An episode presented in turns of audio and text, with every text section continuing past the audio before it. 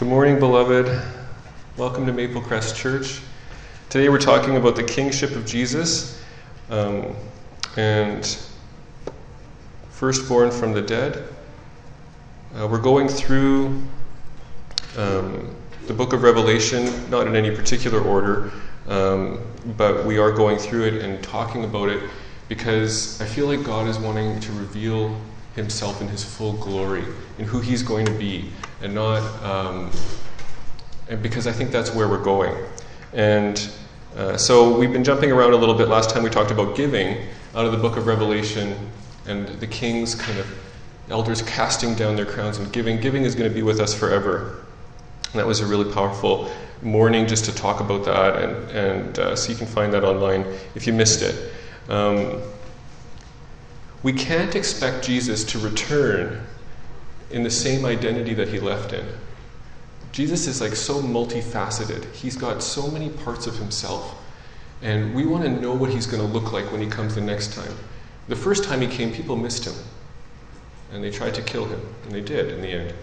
And I don't want to be one of those people who's deceived, who doesn't see him in his glory when he comes back. So, in the beginning of the book of Revelation, there's all of these descriptions of Jesus.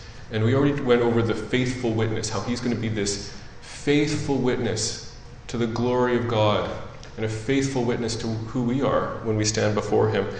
Um, and so, we're going to be speaking out of Revelation 1 5.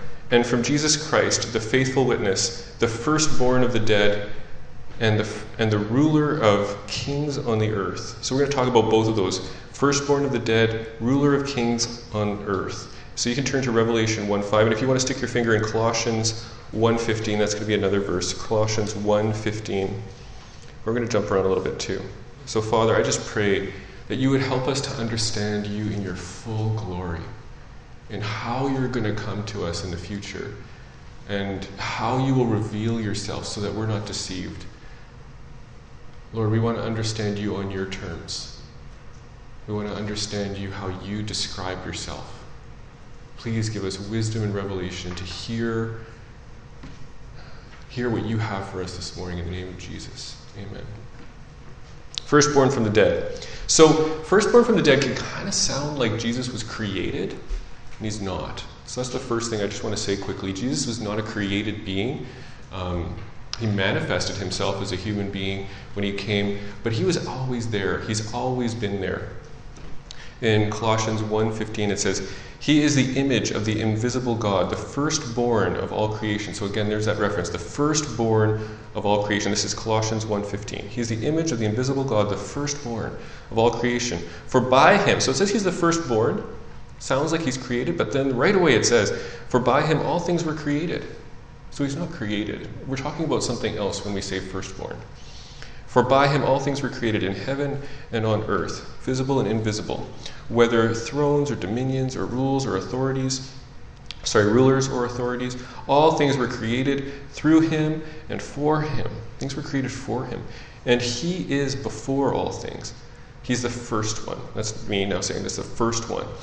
And in him all things hold together, and he is the head of the body, the church. He is the beginning, the firstborn from the dead, and in everything, that, sorry, that in everything he might be preeminent. So, firstborn of the dead, that in everything he might be preeminent. For in him all the fullness of God was pleased to dwell.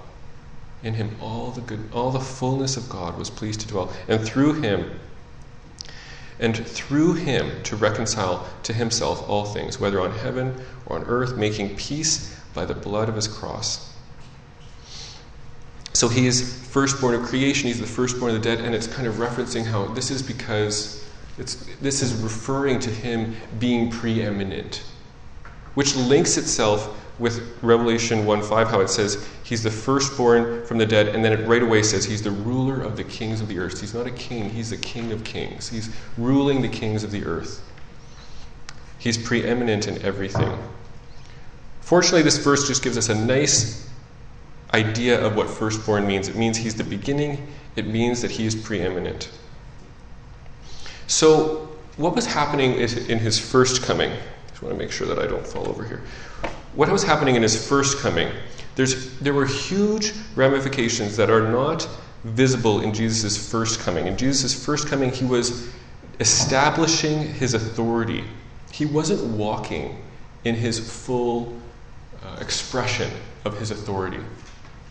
So he was when he first came, he was establishing himself and his identity and his position to have dominion, uh, but he didn't have that dominion yet. He wasn't walking in dominion at that time. God always intended to give authority to human beings. He declared that he would give all authority to people. Human beings are supposed to rule over the earth. It was established that that was the way God was going to rule over the earth was through a human being. In Genesis 1:28, have dominion over every living thing that moves on the earth. Skipped a bit there, but it's like he was saying in Revelation 1:28 to have dominion. He's talking to people. We're supposed to have this dominion. But when Adam sinned, he gave authority away. He gave it away to, to Satan. When he sinned, he gave it up. So he didn't have the authority anymore. Satan says it in Luke 4 6. And Satan said to Jesus, To you I will give all this authority and their glory, for it, is, it has been delivered to me. This is Satan speaking. It has been delivered to me. Who delivered it to Satan? It was Adam who gave it to him. And, and then Satan says, And I give it to whom I will. I have, Satan saying, I have authority and I give it away.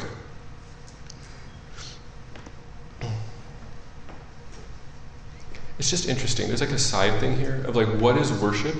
This got me thinking about worship. Like, what is worship? And it's this transference of authority. It's just this really interesting thing. By Adam being obedient to Satan, he gave Satan authority. Isn't that interesting? Just a whole thing right there of like, what is worship? What is obedience? It's giving authority.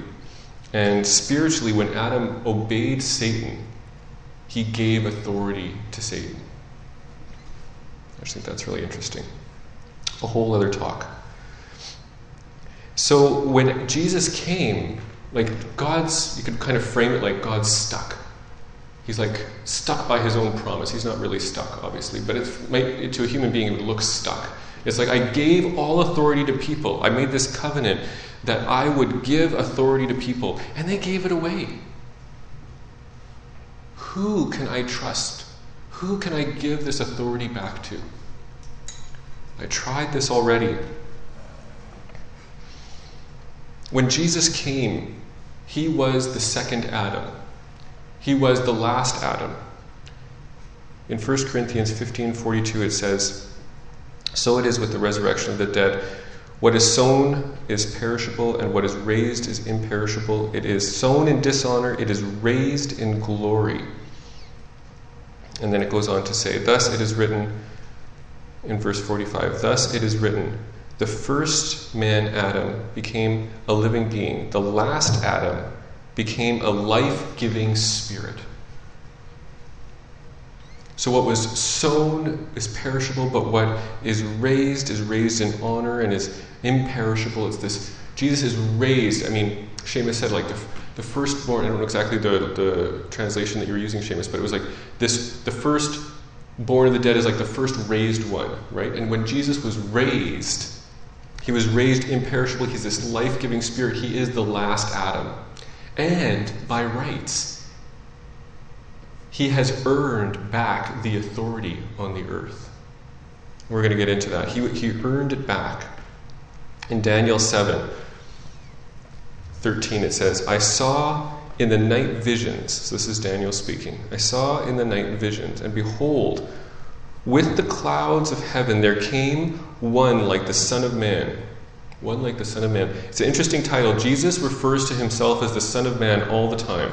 This is the one reference to the Son of Man in the Old Testament. So we're pretty sure that Jesus was referring to Dan. Dan Jesus really liked Daniel's Daniel's version, Daniel's description of him. It's like, who described me really well? I'm sure they all did because it's in the Bible. But Daniel 7 really got to something. It really got to a great description of me, and I'm going to use that title because I am the Son of Man. And behold, with the clouds of heaven there came one like, the son, like a son of man. And he came to the Ancient of Days, he came before God, and was presented before God, and to him, to the Son of Man, was given dominion and glory and a kingdom that all peoples, nations, and languages should serve him. His dominion is an everlasting dominion, which shall not pass away. And his kingdom that shall never that shall not be destroyed. His kingdom one that shall not be destroyed. And Jesus looked at this, I'm just thinking about this verse. Jesus looked at this and he said, This is such a description of me. I am the Son of Man, and I will come before the Ancient of Days. And I will receive dominion and glory that all peoples and nations and language should, should serve me. When he walks around preaching, he's like, I am the Son of Man. I am the one who will go before God and receive dominion. I am the firstborn from the dead. I am the King of kings, and I am a human being. I, I mean, it might be interesting. If, Like, of course, he's a human being, but it just makes me think. Like, like to us, it's like Jesus. Well, Jesus is a human being. He's on the earth. He looks like a man, right? But I wonder how novel it must have been for Jesus to walk around as a human being. Like, imagine like you're just living eternity and then you come down on the earth and it's like, you're like feeling your arms and you're just, I, I mean, I know he grew up and everything and he's probably used to his body like we are, but you just kind of like, I'm a son of man. It's like, to us, it's like, you're God. That's amazing. To him, it's like, you think it's amazing that I'm God? From his perspective, it's like, it's amazing that I'm human. Like, let's just think about this. We think, oh, he's God. That's crazy. And for him, it would be like, yeah, I'm God, but I'm a human being. Like, wouldn't that be kind of startling to him? Be like, I'm a son of man. You don't get it. God's in a man. Like, yeah, God's there and I've, I've done that thing. But, like, I'm a son of man. Isn't that crazy that I'm a son of man? Look what I became for you. So he goes around and we think, why isn't he? I thought, why isn't he going around and preaching, I am the Son of God? I think for him it's like, I'm a son of man. It's like that's the startling new thing for him. I'd love to get to your question, Simeon. He's got his hand raised. I'll have a question and answer later. Oh. So he uses the Son of Man, and so it's this idea he's going to come before God and he's going to receive this glory. In Revelation 19:16, there's this other reference. On his robe and on his thigh, he has the name written King of Kings and Lord of Lords. He is the King. When Jesus came the first time, he came in a stable. When he comes the next time, he's coming as firstborn of the dead. He's coming as a king. That's part of how he's coming. Now, you might have heard the saying, absolute power corrupts absolutely. How many of you heard that saying before? Absolute power corrupts absolutely. Okay. So, it's this idea that power is a corrupting force. It's this decaying, corrosive force that causes people. I was a good person when I had no power, and then somebody gave me power, and it took what was in me and corrupted me into something that's foreign, that's something I never was, and now I'm wicked. And it's this power's responsibility for making me this way. It's not my fault, it's the power that was given to me that made me this way. That's that idea behind that saying, and I would like to erase it from your minds because it's not true.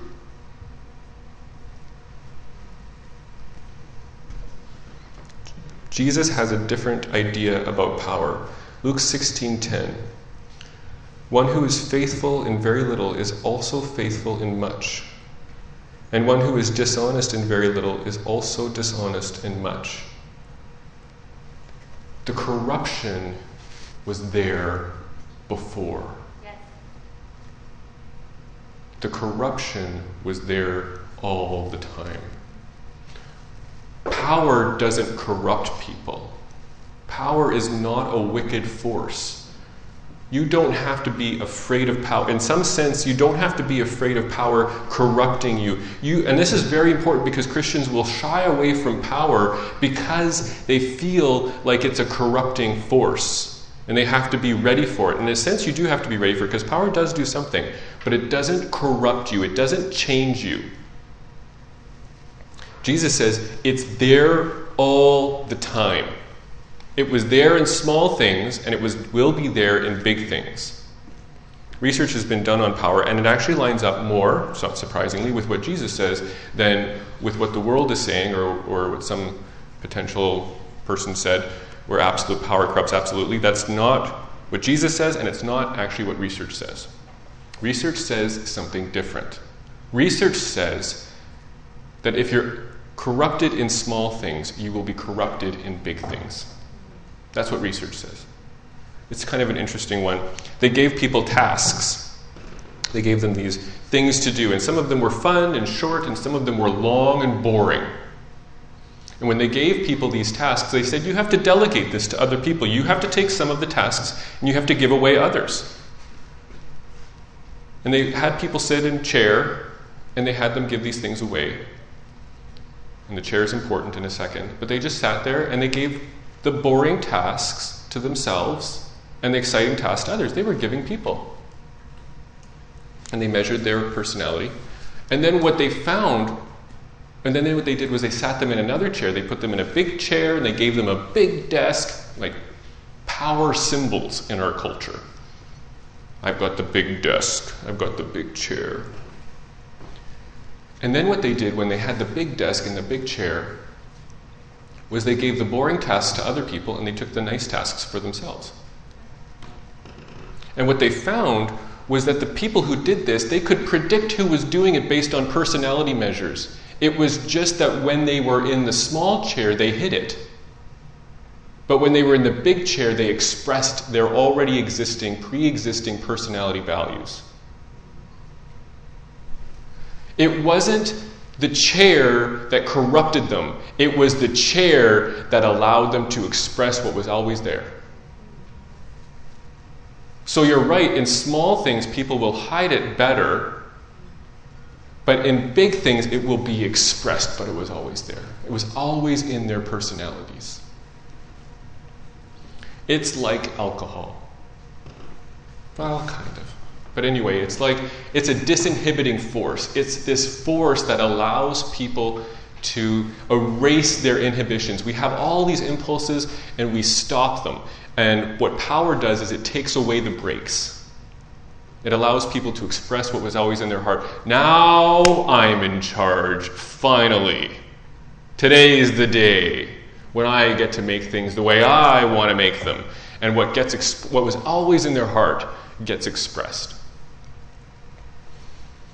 And what happens in the small things is just these little expressions of it, these micro signs. So when I say, I, I often have people who have been abused in relationships coming to me and they're like, Cyrus, how do I find, generally, how do I find a good man? How do I find a good man? They're always so good in the beginning.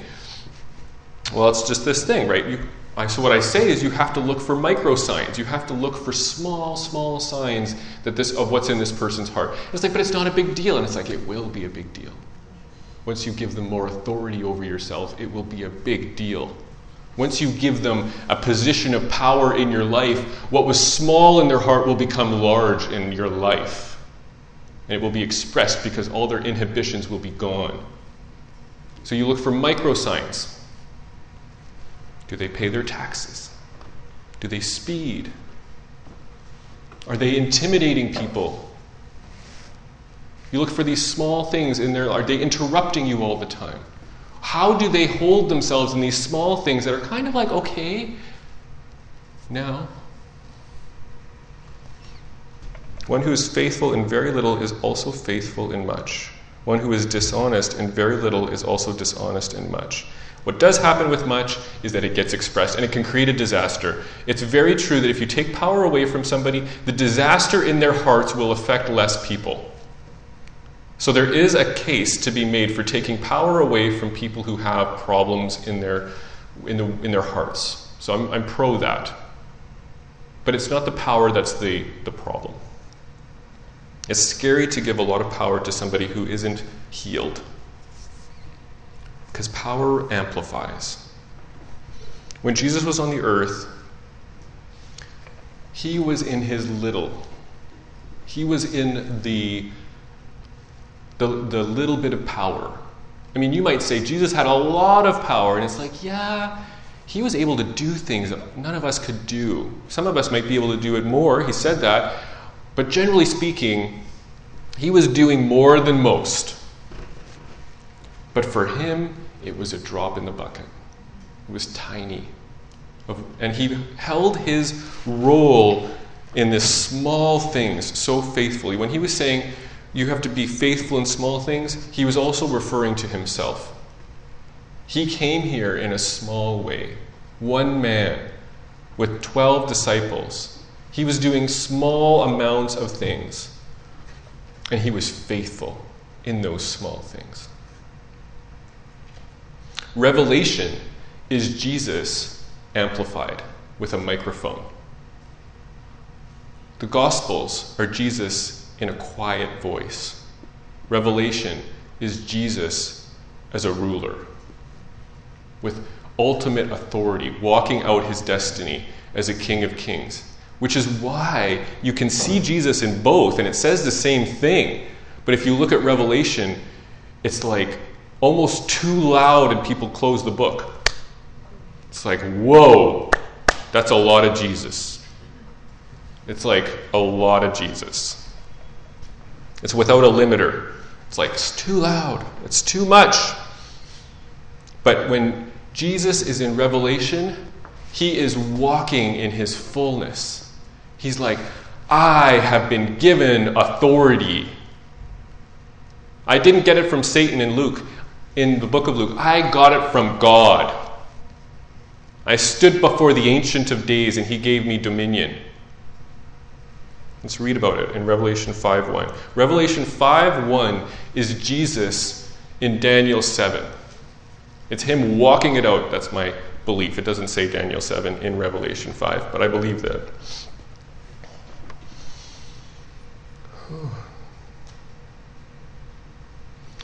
Then I saw in the right hand of him who was seated on the throne a scroll. So God is there, he's the Ancient of Days, standing or sitting. Anyway, in his, he's seated, yes, he's sitting. And he's seated, seated on the throne. He has a scroll written within and on the back, sealed with seven seals. Nobody can have it, it's his. It's God's. It's His to give away. And I saw a mighty angel proclaiming with a loud voice, Who is worthy to open the scroll and break the seals? We gave this to Adam.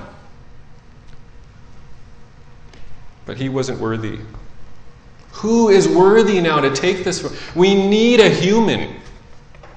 God said he would only give this to a human being. Who is worthy to open the scrolls and break its seals? And no one in heaven or on earth or under the earth was able to come to open up the scrolls and look into it. And I began to weep loudly. It's such a sad thing that nobody has been able to do this. I began to weep loudly because no one was found worthy to open the scroll or to look into it. And one of the elders said to me, Weep no more.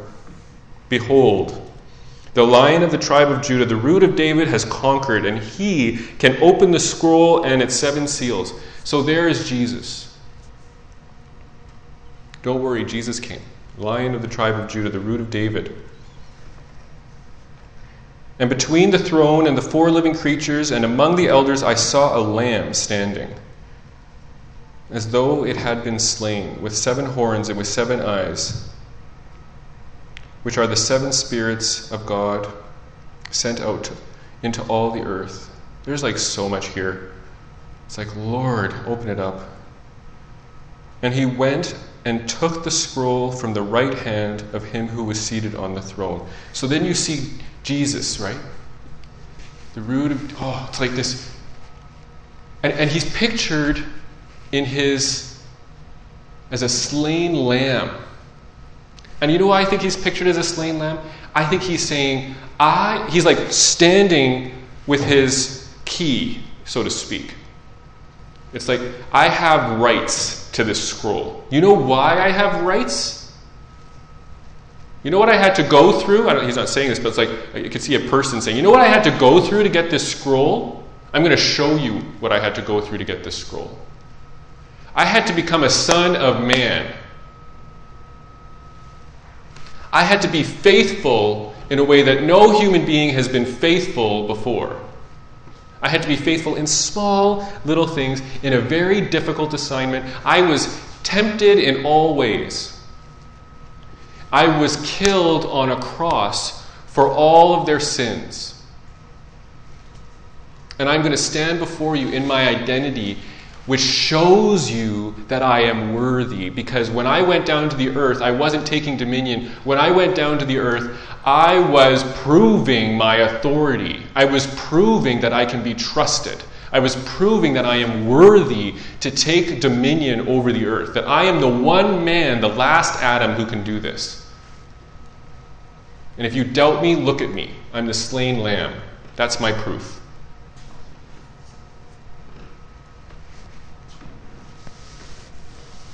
I'll read it again from Daniel 7. I saw in the night visions, this is Daniel seeing this, and behold, with the clouds of heaven there came one like a son of man, and he came to the Ancient of Days, and he was presented before him, and to him was given dominion and glory and a kingdom, that all peoples, nations, and languages should serve him. His dominion is an everlasting dominion. This scroll do you know what's in this scroll? It's everything that will take the evil off the earth. It's all the judgments of God on the Antichrist and raging evil against God's people. Who can do something like that in love? Who can take that kind of power and authority? What human can administrate the destruction of the evil empires on the earth and not fall and have their own evil amplified? and can do it in love in order to bring the most people to love. Who can do that?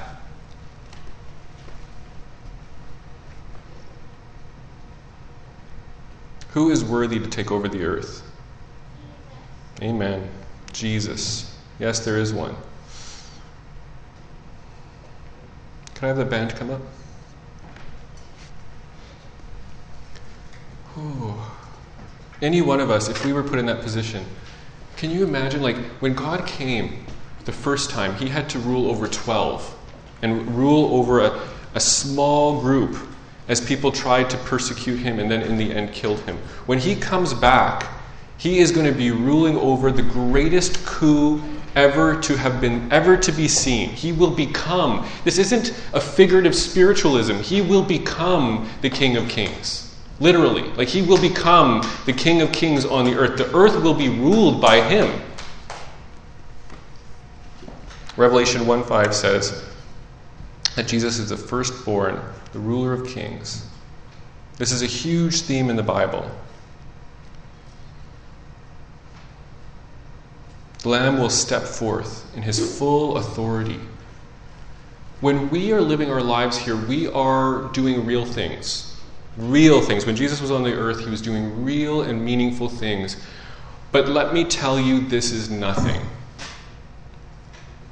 compared to the authority that you may be walking in in the age to come. In the same way that Jesus was doing real things, but what he did on the earth in order to prepare and prove his authority for what he was going to be doing after is the same dynamic that happens with us. What you're doing here is not about what you're doing here, it is. Don't take me too literally, but it's primarily about God seeing into your heart and saying, You can do it in little things. I want to see what your heart can do. Stand in front of me. Let me burn in front of you so that you can strengthen yourself to prove yourself on this earth, in this ministry that may seem so small and you may be aching inside and saying, Lord, I could do so much. And He's saying, Not yet. Show me your love in the small ways. Ooh. Amen. small ways. Show me your love in the small ways. Oh. And then you will stand before me, and I will give you real authority. Your heart aches to serve me, and I will, I will have you serve me. Nobody can delegate like me. Nobody can delegate like me. But you have to live in the small ways so that God knows He can amplify your heart. And you'll be okay in that. It happens the same way right now, even within your life. If you can show that you can live with humility, if you can show and grow your heart, what's in your heart can be amplified safely. Lord, thank you. Thank you for helping us to grow in these small ways, helping us to show you our heart so that we don't hurt too many people. Thank you, Lord, for guiding us on how to grow our hearts by standing in front of you and letting you just shape ourselves. Lord, thank you that you have done this in a human being who can rule over the earth. Father, you're so beautiful. We're going to be singing a song called Worthy of It All, which we sang last week. And as a good song coordinator, we were thinking we wouldn't sing it this week. It was funny, Johan was here last week, and when I messaged him, Marianne was not feeling well, so I messaged him desperately on Saturday, and I was like, Johan, help. And I said, What are you planning on singing? And I sent him some songs, and he was thinking, Oh, before you even sent me the songs, I was thinking of singing Worthy of It All. And I was like, Oh, that was our plan. Perfect. Sing Worthy of It All. It's on the theme. Worthy, worthy, worthy are, are you, Lord. Like, and so on the theme. And then I planned to sing another song. We, we planned another song for ministry time. And then the band came and they we planned we had Worthy of All and then we changed it. Even though I changed it, like in, I don't know, two or three different ways, everybody was ready to sing Worthy of It All. Even the slides had been changed by Alicia, even though like we just misunderstandings. All these like three misunderstandings led for me to walk in and they're singing Worthy of It All. Without even like any question. They're like, Yeah, we're singing Worthy of It All. So we're gonna sing Worthy of It All. Who is worthy to take the scroll? Who? He is worthy of it all. And they're going to be singing this in heaven for a long time. So stand with us. Let's sing how worthy He is. Jesus, you are so worthy.